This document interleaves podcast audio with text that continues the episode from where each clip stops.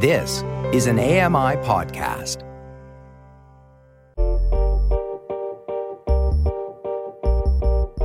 I'm Dave Brown, and this is a podcast version of AMI's morning show, Now with Dave Brown. Catch the live broadcasts weekdays from 9 to 11 a.m. Eastern on AMI Audio and AMI TV.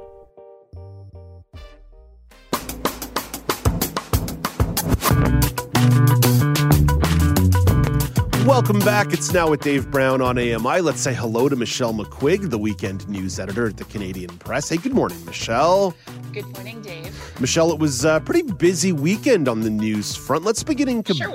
Yeah, Yeah. it really was. so let's begin in Quebec, where the provincial election campaign is underway. And you dove into this yesterday. Did you have any big takeaways from the issues that might be front and center over the next month or so? Well, uh, I mean, some of them are not super surprising. Uh, a, couple of parties, that the two primary ones in this election, uh, are trying to make the the economy the very big ballot box issue. Uh, but there's almost bound to be other ones that come up, specifically language and and minority rights. Um, we've talked at length on the show about Bill 21, Bill 96, uh, various legislative efforts underway to, to ban religious symbols in Quebec, uh, the, the much much stricter language law that's in place in place, excuse me, with the aim of quote protecting French. Uh, those are absolutely bound to come up. They already started to, in fact, yesterday, and I suspect those will be some of the bigger bigger campaign issues here. But François Legault is considered to have a huge lead in the polls heading into this. It's considered very much his election to lose, and he's talking about his econ- his economic accomplishments as uh, the, the main reason why he should be reelected. And the Liberals, who are the currently the official opposition, but way behind in both the polls and seats in the legislature, are trying to challenge him on that front. Yeah, let's listen to some clips actually. We have Liberal leader Mhm. Dominique Anglade discussing the cost of living yesterday. Ask any Quebecer whether they're better off today than they were four years ago, and they'll answer the question by no.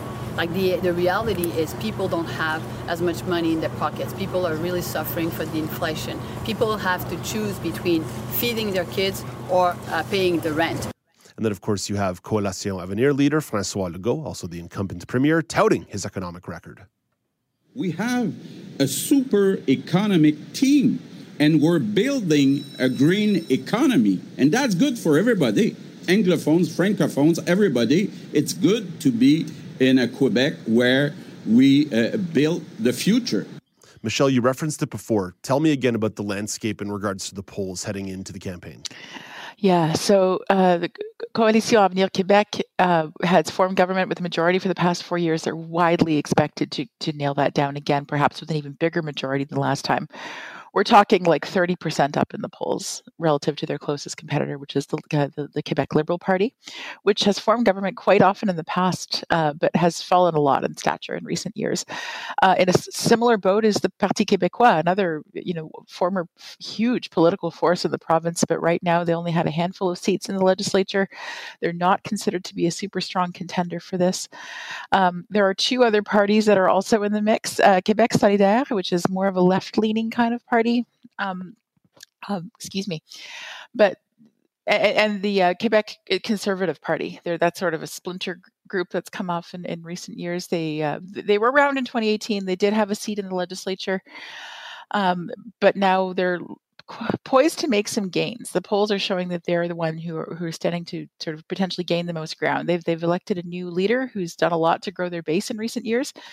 So they're hoping to make a lot of inroads in this election, but it definitely looks at this early stage, and barring some very unexpected developments, that uh, the CAQ may be back in power in October. Michelle, let's pivot to something regarding federal politics, but certainly has an influence on all politicians at all levels, and that's harassment. On Friday, Deputy Prime Minister Chrystia Freeland was verbally harassed in Grande Prairie, Alberta. It once again puts that focus on harassment faced by politicians. What was this particular incident on Friday? So what happened here was Chrystia Freeland was visiting City Hall in Grande Prairie, Alberta. She had a meeting with the mayor. And while she was there, she was confronted by a guy uh, uh, who had a fair, excuse me, from what I'm told, a fairly physical, intimidating presence. He was walking towards her as she was heading towards an elevator, and started to yell at her. And he was hurling expletives. He was calling her a traitor. He was telling her to get out of Alberta. There's another woman's voice on the recording that's heard to say, You don't belong here. Um, he does not follow her onto the elevator. When Chrystia Freeland gets on the elevator, that's when the interaction ends. The video is only about 14 seconds long. But uh, you talked about political reaction across the spectrum, Dave, and you really nailed it because the reaction poured in all weekend from everybody. Um, you know, past and present conservatives, liberals, NDPs, all everyone was weighing in on this and it was very interesting to see the nature of the, the remarks, the thoughts, and even the other anecdotes that were shared. This affects all politicians, but it does disproportionately hit women and people belonging to minority groups. And a lot of women were very candid about this. Uh, Lisa Raitt, former Conservative cabinet minister under Stephen Harper, was writing, for instance, that she had a knot in her stomach, being afraid that this guy was actually going to follow Chrystia Freeland onto the elevator and the potential threat that that could have posed if, if that had happened. Um, a lot of others were agreeing with Lisa Raitt. The mayor of Edmonton had a very candid thread yesterday with some horrifying experiences of harassment that she's faced.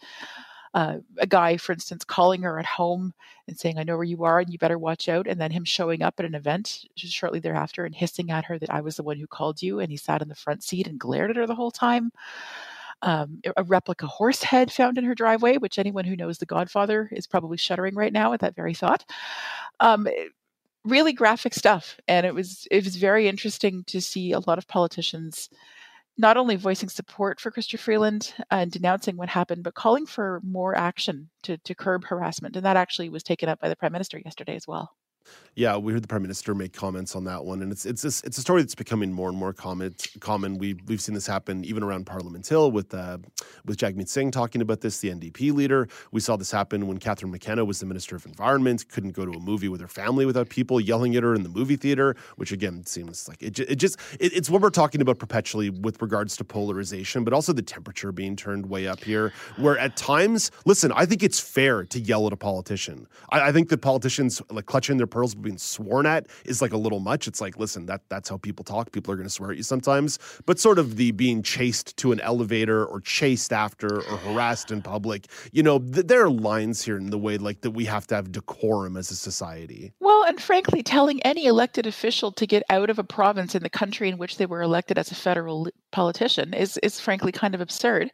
And it's taken to the next level in Chrystia Freeland's case by the fact that she was born in Alberta and has yeah. family out there. Yeah. And uh, Jason Kenney, the premier of the province, took to Twitter quite quickly after that and, and immediately denounced this and said, "You're welcome.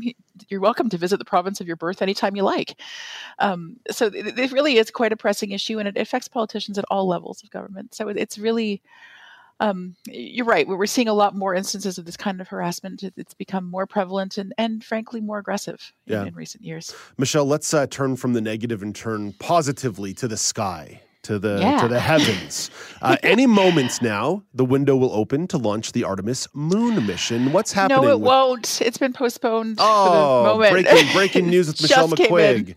Yeah, but it, I, I don't have a, I haven't fully read up yet, but I saw the alert pass that it's been postponed for the moment, but it'll happen soon. So, so yeah, so basically there have been some weather conditions. There were some lightning strikes impacting the launch pad area mm-hmm. yesterday, and that did create some concern about the window that was going to open at 8:33 this morning. But now that window is closed. Irrespective, Michelle, what's happening with the mission? Artemis. The Artemis missions are going to be very interesting for all those uh, space enthusiasts out there for the next little while.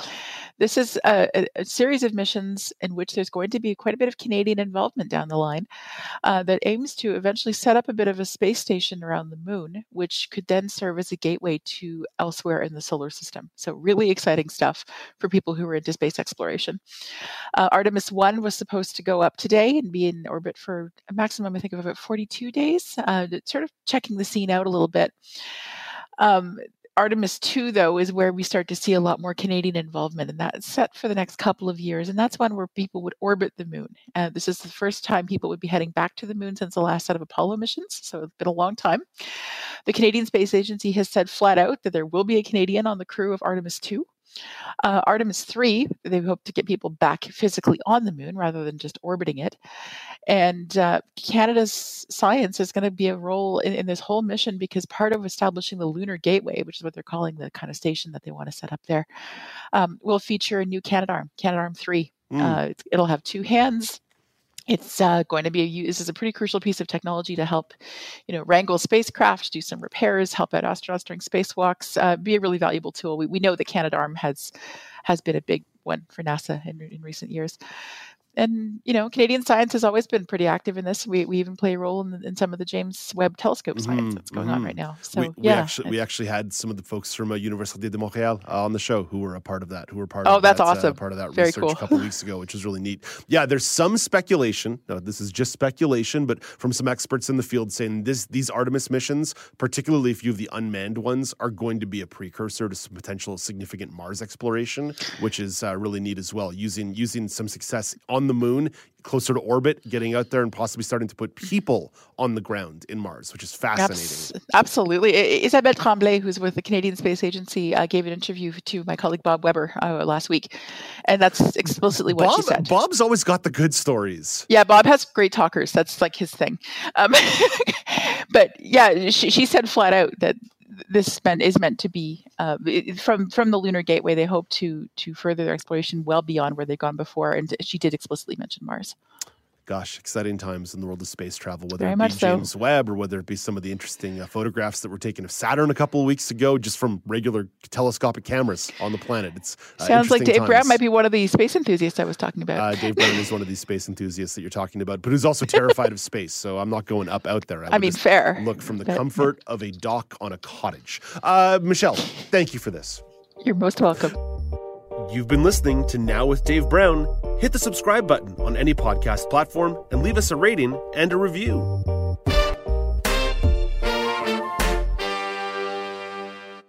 I'm Margaret Shepard of the AMI podcast Tripping on Air. Every month, my co host Alex Hajar and I spill the tea on what it's really like to live with MS. Watch Tripping on Air on YouTube or download wherever you get your pods.